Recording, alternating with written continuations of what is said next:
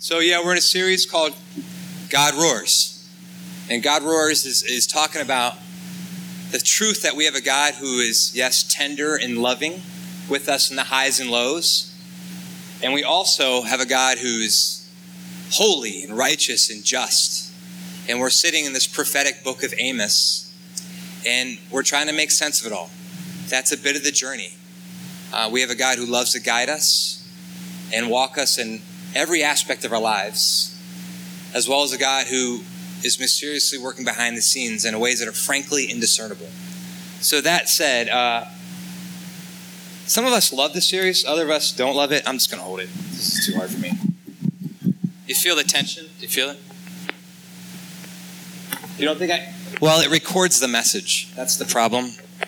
And I can record it at home, but it's not like the real thing, you know? So, uh, that's how that goes. I can say thus far it's been somewhat of an intense conversation. Pretty intense, challenging to say the least. I mean, look at our points. You know, for week one, the first point was no one escapes the sovereign justice of God. And the beauty of that is that if we know that God brings justice, either during or in the end, it frees us from needing to take revenge on our own in our own hands and to love our enemy and to walk in the alleys and to pick up those who've been thrown aside. That's the beauty of that point. There are higher expectations for those called by God. We're seeing that in the people of Israel, and that goes along with us. That, as Spider Man lore, if you know that, with great calling comes great responsibility. And beyond that, there's great consequences for uh, abstaining from our calling. And then the last point of week one is we think justice, we're tempted actually to believe that justice is calling out the injustice of others we have this point the finger theology that tends to ignore our own injustices in our life. And, and, reading a book from the prophets is an opportunity for us to, to really contemplate, especially during this Lenten series. God, what are areas of my life that I need to bring to you? So that leads into the next week of justice socially. We came to the conclusion that sin is not just individual and it's not just the devil. People tend to think that's the two modes of evil, that it's the flesh or the devil there's also a collective force, uh, principalities, systemic principalities that work in the world. We have to realize that there are collective evils in the world that, left unchecked, become these principalities. So, in the case of Israel, when we read Amos, it's this nationalism that led to subjugation of their own people and slavery of other peoples. It led to abusing the court systems. It led to uh, classism and disparity of wealth. That was their plight. And I believe God has really complicated conversations to have for us in these conversations. The second point is over time, tyrannical powers, whether they're peoples or groups or nations, they, they'll be humbled over time, if not overthrown. That's the case with Israel. Our history books show us that, that when powers come, when, when nations come to powers, and if they come to corruption, eventually those nations are taken out. Uh, and finally, really a personal and, and, collectively personal is we who are wealthy and we are wealthy must critically consider the ways that we can extort the poor. We have to think through those ways as we read this book. There are a lot of social injustices that are labeled in this week in terms of um, uh, sexism and religious hypocrisy, but it tends to start and end with the poor. So what we can surmise from this is that the ways that we reject God are the, are the same ways we reject. Well, actually, let me say the way. In summary, the ways that we reject people are the many ways that we reject God. That's that's something that we're learning in this series. And yeah, they're weighty topics, but they're often very much ignored topics within the church, particularly in our evangelical circles. And so I think God has something for us. That said, there's a tension. I feel as a communicator, there's a tension that this can perpetuate an unhealthy image of God. Conversations like these can perpetuate unhealthy images of God. We all have nurtured distortions of our view of God. All of us do. And refining our view of God, our image of God, with God, is a lifelong journey. It just is. But that that can like when you spend a whole season in a book like this, you can start projecting onto God that he's angry and distant. In fact, I think it's a healthy exercise that if you were to right now doodle what you view God is, doodle, I would love for you to, in your mind, doodle your image of God. And if you want to doodle on paper, I have some connection cards here and some pens. What would it look like for you to doodle your image of God? I want you to take a moment to either do that in your head or do it on a piece of paper. All right? It's the way you view others, it's very interconnected. An example of that is if God seems distant, uh, you, you may feel like you're unseen. Or you may create distance between you and others because you think that's okay. I mean, there's, there's no one formula, but if we think God is angry, we may be self protective. Celestial being overseeing the cosmos? Is it a distant king on a throne? Is it a captain of an army? A drinking buddy? Is it a critical judge? A tender dad? A loving mom? Did he call a father a mother? Isaiah uh, 49 15 says this that can a mother forget a baby at her breast and have no compassion on the child she has born? Though she may forget you, I will not. There are very maternal qualities of God. Fact, in the orphanage yesterday, there was a mom. In a random case, there are moms who are connected to these kids, and she had her weekend to just visit with her kid. And as she was watching her kid walk away, she couldn't walk away. She just kept reaching her hand out looking for her kid. What a perfect image of who God is.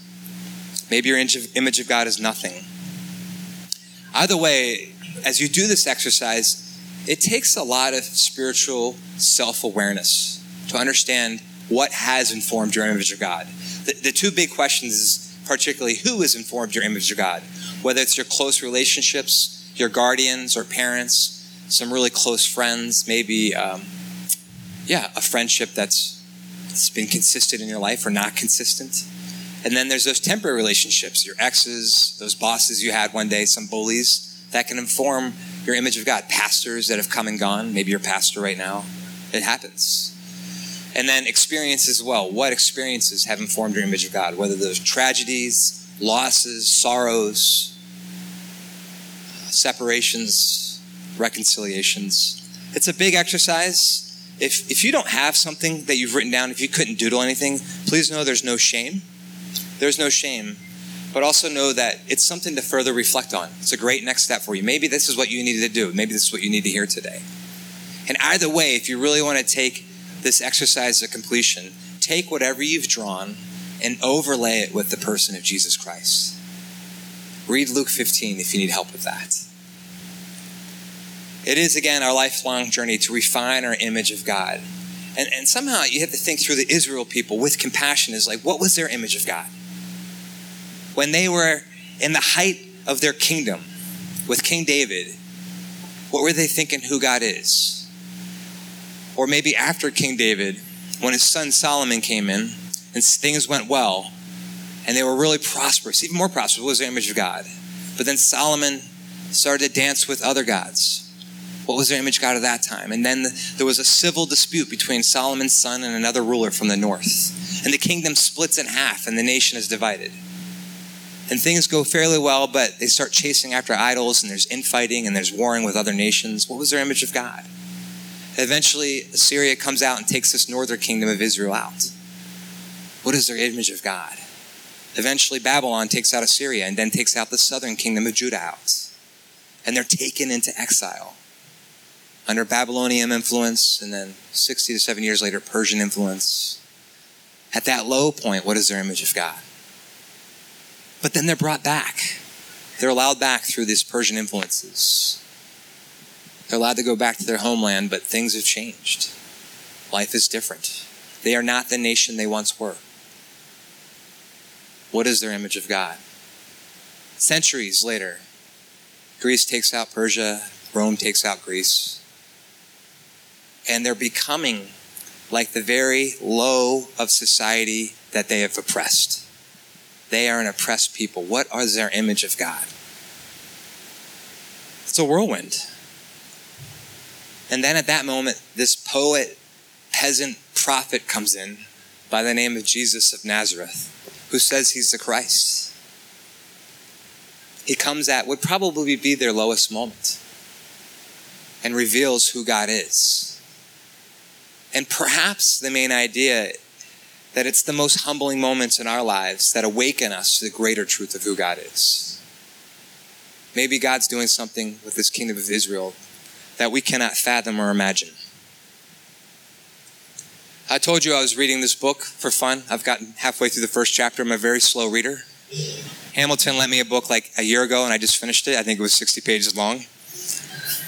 it's a good book, Hemingway.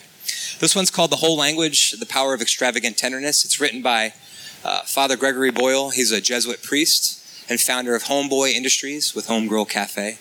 And they're the largest gang intervention rehabilitation program in the world. Um, and in his, in his books, he's, this is his third one, he's written many accounts of the stories that he's encountered. And he shares one story about a female uh, called Gloria. It's not her true name, but that's how he does. He hides her names. But her name's Gloria in the book. And, and Gloria has bouts of addiction that visit her like an unwelcome relative. And she would come to Homeboy in this rehabilitation program high and joke about it at times.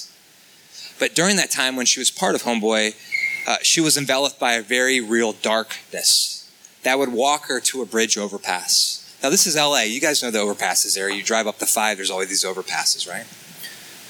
So she's looking over the side and she's contemplating what it would look like to see her sprawled body on the pavement below. And at that exact moment, a car drives by and somebody leans out the window and yells, Just jump already. How did Gloria respond? She responded this way Blank you, Mama Jamma. You can fill in the blanks. There are two words that I will not say in there, and they're both the same word. But blank you, Mama Jamma. It was that entire moment that jolted her into what she would call a useful anger. Because that moment where she stuck up for herself was a moment that she realized she had an inherent dignity. Where she wasn't labeled by what others say about her or by what she even says about herself, but by what God says about her. And at that moment, after she said the Mama Jamma, she howled in laughter. Howled in laughter in the same way that her and Father Gregory would howl in laughter after she recounted that story. So she continued on with Homeboy. And she would sit another time in Father Gregory's office and she would tell a story of a dream she had. She said that she was slow dancing with God and that there were very valuable and very important people that wanted to cut in with God, but God would not allow her. Or, I'm sorry, God would not allow them. He wouldn't allow anybody to cut in on the two of them dancing. And their eyes moistened at an image of God that is so perfect and true. The same God that Jesus is. The truth is, God chooses us not just despite our messes, but completely in light of our messes. And the people that God's confronting in the book of Amos, they're not the glorias of the story. You could argue that he's confronting that person who yelled that idiotic comment. But I believe God's confronting those who are throwing people over the overpass. That's what's being described in this book. And even then, this confrontation shows that God's not just confronting them, but he's, he's trying to bring them back to him. He's not opposing them. He's saying, come home, return. That is a message book that he's still lovingly even calling the oppressors of oppressors home. That's what he's doing. It's time for a nerd moment. Yay, pendulation time. Amos is written as a chiasm. Does anybody know what a chiasm is? You do, yes. Uh, also known as a chiasmus. Uh, a chiasm is a literary device which presents ideas and then subsequently represents them and inverts them in a way thematically that creates this structure where it's like there's A and then B then there's a focal point sometimes, and then there's B and then A. So a common chiasm, speaking of nationalism, which is okay, uh, ask not what your country, A, can do for you. Ask what you can do for your country. Uh, people don't people don't care about how much you know until they know how much you care. Those are like common chiasms. there are very complex chiasms within Scripture, and I'll go through a few. The Tower of Babel, which is this parable about why the nations spread out and the languages are confused. And it's this beautiful parable that kind of crescendos a prologue of uh, the first part of uh, Genesis. And you can go through it and be like, yeah, that's, that's some type of narrative or poetic imagery of how God spread the nations. But truly, it's actually a chiasm that presents a very anchoring point in the middle where it, where it clearly says this that the Lord came down. The focus point of the Tower of Babel, if you know that story, is this idea that the Lord comes down. That actually sets up the entire rest of the Bible. That God is coming down to visit us. That God's going to bring patriarchs and then a nation and then a kingdom and then an exiled people to show the others who they are, who he is. That's how God comes down. Narrative of Esther. Anybody know Esther? Esther is a chiasm. It's a huge book set up as a chiasm. And don't get lost in the details. The focus is in the center of the book because there's repeated ideas. There's a king's feast and then there's a Jewish feast. Esther becomes queen. Esther gains a second day of deliverance for the Jews. There's a lot of beautiful ideas, but the focus is, is that this humble cousin of hers, who is the last, gets honored by his hateful energy, uh, Haman. And it, it, it presents this idea that the first becomes last and the last becomes first. The book of Ephesians, New Testament, that's also a chiasm. In the first part, one through three, it sets up this whole idea that you are loved, you're beloved in Christ, you're a child of God. Ephesians 4 through 6 sets up these ideas that this is how you are to live. And at the focal point is this phrase uh, live a life worthy of the calling you've received. Because of who you are, this is how we are to live. Chiasms, some people go nuts on chiasms and they make chiasms out of everything, but there, it is a really useful tool for a people that are an oral culture, that don't have many pens or papyrus, that are trying to creatively present truth uh, in a way that's memorable so that it can be passed down generations. So Amos actually is a chiasm. Why do you talk about this? Because Amos is chiasm. And at the center of this chiasm is God's lament. It's a call to turn to God and lament. God's lament, a call to turn to God and lament. That is the focal point. That is the anchoring of this book that we are reading. In the beginning, there's judgment. In the ending, it talks about judging. There's announcement of destruction. There's visions of destruction. There's criticism on wealthy women, criticism on wealthy men, empty religious activity. But the end, the midpoint, the focal point, is the call to turn to God repentance, turning from God, turning from self, turning from the selfishness of sin.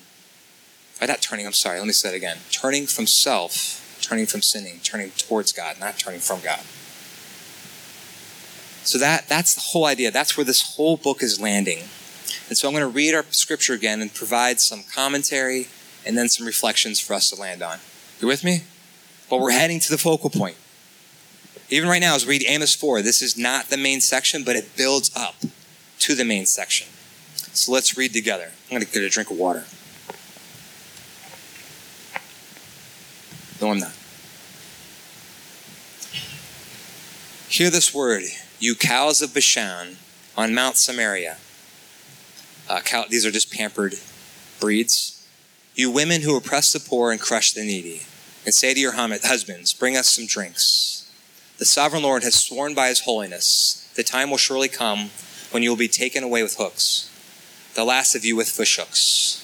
You will each go out straight, you will each go straight out through the breaches in the wall, and you'll be cast out towards Harmon, declares the Lord. So this idea of being carried out, this is this is um, confirmed by a lot of archaeology and, and, and Assyrian art. Go to Bethel and sin. Go to Gilgal and sin yet more. These are where they practice their cultist practices. Bring your sacrifices every morning, your tithes every three years. Burn leavened bread as a thank offering, and brag about your freewill offering. Boast about them, you Israelites, for this is what you love to do, declares the sovereign Lord. So this, this prophetic theme of empty practices, this becomes primary throughout all of the, the rest of the prophets. Songs without justice, words without actions uh, mercy lacking, sacrifice is still there. I gave you empty stomachs in every city, and you lack bread, and lack bread in every town. Yet you have not returned to me. You have not returned to me, declares the Lord. In light of their empty worship, God left the oppressors hungry and standing bread lines, and yet they were never once hungry for God. Thank you, Kim.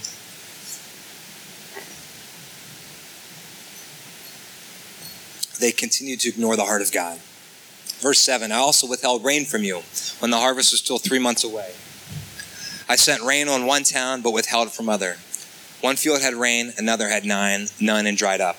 People staggered from town to town for water, but did not get enough to drink. Yet you have not returned to me, declares the Lord. This will be thematic. They did not return to God. They were never thirsty for God. Many times I struck your gardens and vineyards, destroying them with blight and mildew. Locusts devoured your fig and olive trees, yet you have not returned to me, declares the Lord. I sent plagues among you, as I did Egypt. I killed your young men with sword, along with captured horses. I filled your nostrils with stench of your camps, yet you have not returned to me. Return to me, declares the Lord. I overthrew some of you as I overthrew Sodom and Gomorrah. You were like a burning stick snatched from the fire, yet you have not returned to me. So, with all this consequential calamity, this oppressive nation never considered are we off here? Is there something about the way that we're living that is off here? Now, this is not an opportunity to take any random tragedy and believe that you did something wrong. However, I would never describe I would never prescribe that. However, it is worth discerning that if there's social unrest or ecological disasters, so to speak, you got to think is this an opportunity to turn to you, God? Or is there something happening here? It's an opportunity for discernment. Everything, highs and lows, are an opportunity to turn to God. Therefore, this is what I will do to you, Israel, and because I will do this to you, Israel, prepare to meet your God. There's so much mystery in this phrase. It's alluding to the fact that Assyria will be coming in 40 years and will conquer this oppressive nation. But even if you read the book of Hosea, which is the very next book, when he calls them to meet them, it's filled with love language. Will you now return to me? I actually would say, if you read this book, also read the book of Hosea. It has strong language, but also shows a bit of a metaphor of what now does God want for his people. He who forms the mountains, who creates the wind, who reveals thoughts to mankind, who turns dawn to darkness, and treads on the heights of the earth. The Lord God Almighty is his name. Again, in the midst of knowing our Jesus, this is also knowing that Jesus is God and God is sovereign and holy. They said that God is a God of high places. This is why they build mountains on high places. Even the Holy of Holies, many commentators believe, is just the footstool for God. The most sacred place on earth at that time was just God's footstool. That was until he came to earth as a poetic peasant and washed our feet and tore that temple into two, or tore the curtain of the temple into two, not the temple. This previous conversation is about the wasted worship of oppressors. We're going to talk about that next week. Should be fun. The following is indeed the heart of the passage, the anchoring point. Hear this word, Israel, this lament I take concerning you. Fallen is virgin Israel, never to rise again, deserted in her own land, with no one to lift her up. God's grieving because she will never be what she once was, never be the nation that she was. This is what Sovereign Lord says to Israel Your city that marches out a thousand strong will only have a hundred left. Your town that marches out a hundred strong will only have ten left. Even in light of Assyria coming, they're going to try to march out and fight this tidal wave, and it doesn't bode well for them. This is what the Lord says to Israel Seek me and live. This is the invitation and our challenge. This is the invitation of life. Do not go to Bethel. Do not go to Gilgal. Do not journey to Beersheba. These are empty places, idols. For Gilgal will surely go into exile, and Bethel will be reduced to nothing. All empty places of worship. Seek the Lord and live. Or he will sweep through the tribes of Joseph like fire. It will devour them, and Bethel will have no one to quench it. There are those who turn justice into bitterness and cast righteousness to the ground. Again, this is about the corrupt nationalism that led to corrupt practices of policies, procedures, institutions of injustice instead of being a people of justice. This, again, I feel like it's a healthy reminder the people who struggle with this writing the most are the academic circles within European and Northern American circles. Countries that are more deprived and more diverse, they read the book of Amos and they're like, God sees me. God sees my oppression. I understand that He's for me, even if others are against me. So it was the heartbeat of MLK's uh, ministry. He who made the Pleiades and Orion, who turned midnight into dawn and darkens day into night, who calls for the waters of the sea and pours them over the face of the land. The Lord is his name. God is the God of the cosmos, of creation. He wakes up the earth, he puts it to bed. He takes water from the ocean and gives the land a drink. But the blinding flash, he has destroyed the stronghold and bring the fortified city to ruin. God is sovereign. There are those who hate the one who upholds justice in court and detest the one who tells the truth. It is common for people who are hearing this, as well as um, people who are not God's people, to despise this type of language. I just want you to know if you feel like, I don't like this, it's actually really common that people despise this idea that God is in control because it points to our lack of control. Now he calls out again the injustices. You levy straw tax on the poor and impose a tax on their grain. Therefore, you have built stone mansions, you will not live in them. Though you have planted lush vineyards, you will not drink their wine. For I know how great your offenses and how great your sins. There are those who oppress the innocent and take bribes and deprive the poor of justice in courts. Therefore, the prudent keep quiet in such times. The times are evil, this is just, again, a few of their discretions. Seek good, not evil. Let's repeat in many ways of verse 4 of seeking God. To seek good is to seek God, that you may live. God wants life for us. That's the mystery. That when we bring life to others, we, we experience life. Then the Lord God Almighty will be with you, just as you say He is. Hate evil, love good, maintain justice in the courts. Perhaps the Lord God Almighty will have mercy on the remnant of Joseph. This is a, another huge theme that's carried through the end of the Old Testament this idea of a remnant. Though the nation does perish, survivors will carry on. This is what the Lord, the Lord, this is what the Lord, the Lord God Almighty says. There will be wailing in all streets and cries of anguish in every public square. The farmers will be summoned to weep and the mourners to wail. There will be wailing in all vineyards, for I will pass through your midst, says the Lord. So that section even has its own beginning and bookend. This is God's lament.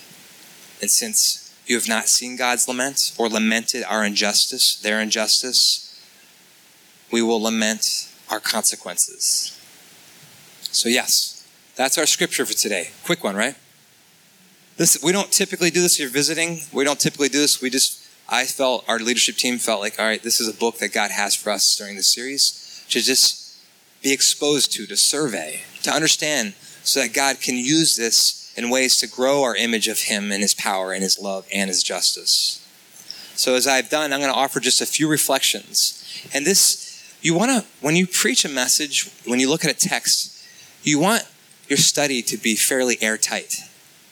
But when you contextualize a message, that's where you have to study your community, pray, and ask God, what is the word that you would have from us that's represented in this text?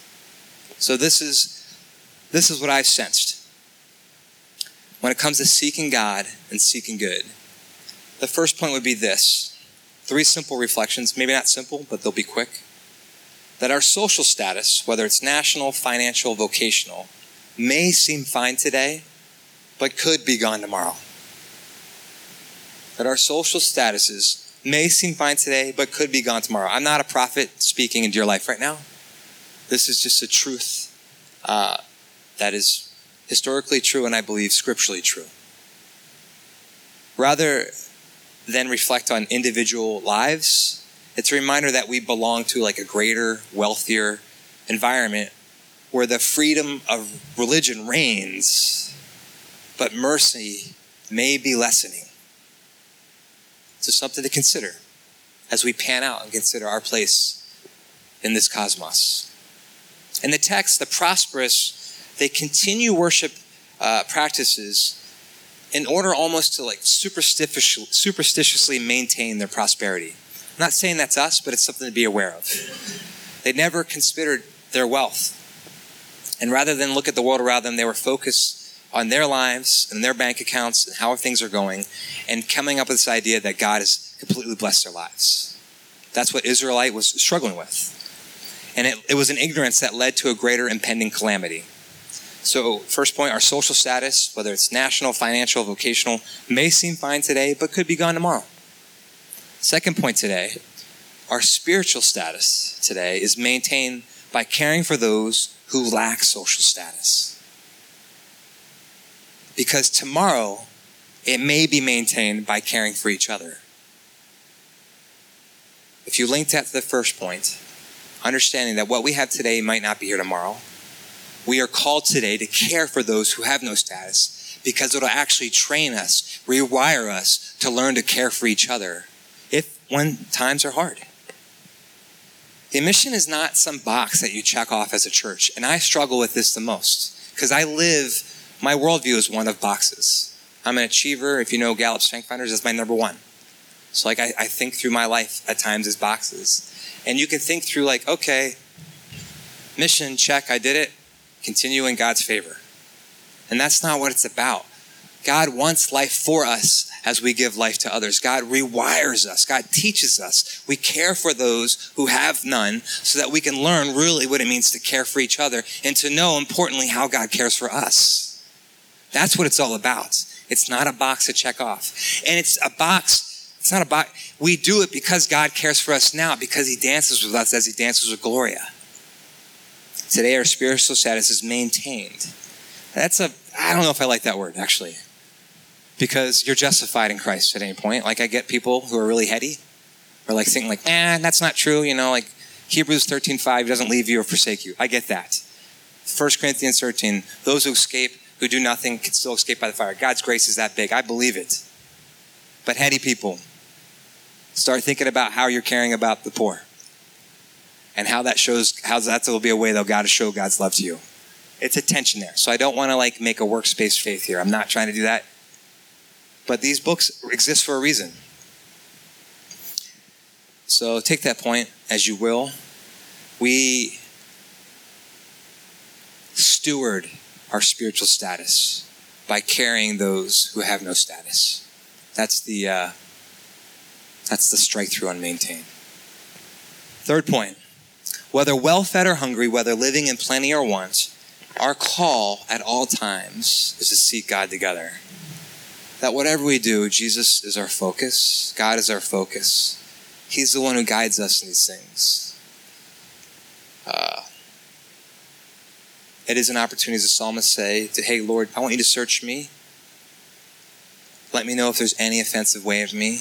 It's also an opportunity to say, as the psalmist says, to lead me into the ways everlasting to cast our cares, to cast ourselves into God. The whole point, whether times are high or low, as that song was, is that we would cast ourselves before God, into God's arm. That means our frustrations, our sorrows, our fears, our questions, our doubts, our struggles, so that God can carry us. So that through God's mighty power, I think that second song was like, even in our weakness, God's love comes through. Through our mighty power, we might be lifted up high enough that we can lift others up. Amen? Amen. All right.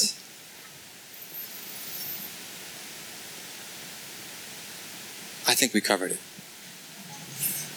So I'm going to pray for us. I do want us to consider, to pray together, what does it look like for us as a church to continue to step into opportunities? And yeah, maybe there are opportunities that don't work out for our life stage. This is why we're going across the border. Help us discern in this. Help me discern in this. Help our leaders discern in this. Join us in this. And, and, and God, what God wants from us, it's always something God has for us. His love is that big. The mystery of the life that He has is that great. So let's pray together as I invite the band up. Lord, thank you for the ways that you stretch us and you grow us. Thank you, Jesus, that you, in many ways, ah, represent the voice. You are the voice, Lord, calling us, saying to seek me and live. You are the voice, God. God, give us grace and compassion as we seek to know you more. Even as I was like writing this message, I, I sensed your hand on me as a, almost as a student, just trying to love you and know you more. So God, would you would you put your hand on the shoulders of your people? Would you lift them up? We want to know you more, God. We we recognize that we fall short, God, and that you meet us in that moment, that you want to lift us up. You just say, Come to us. It's not because of the things that we do. We come to you because, Lord, we need healing. And from that healing, you do a miraculous work. You show us the way through that cross, that through suffering and sacrifice, there's life to be given. So, God, in this Lenten season, would you waken us up to our need for you and help us to put aside the things that matter less? Teach us, God, what it means to be your people. Guide us in the ways everlasting. If there's any offensive way of me, God, I pray that you would remove that and with the words of our mouth and meditation in our hearts be pleasing in your sight because you are our rock and our redeemer. We pray this in Jesus' name. Amen.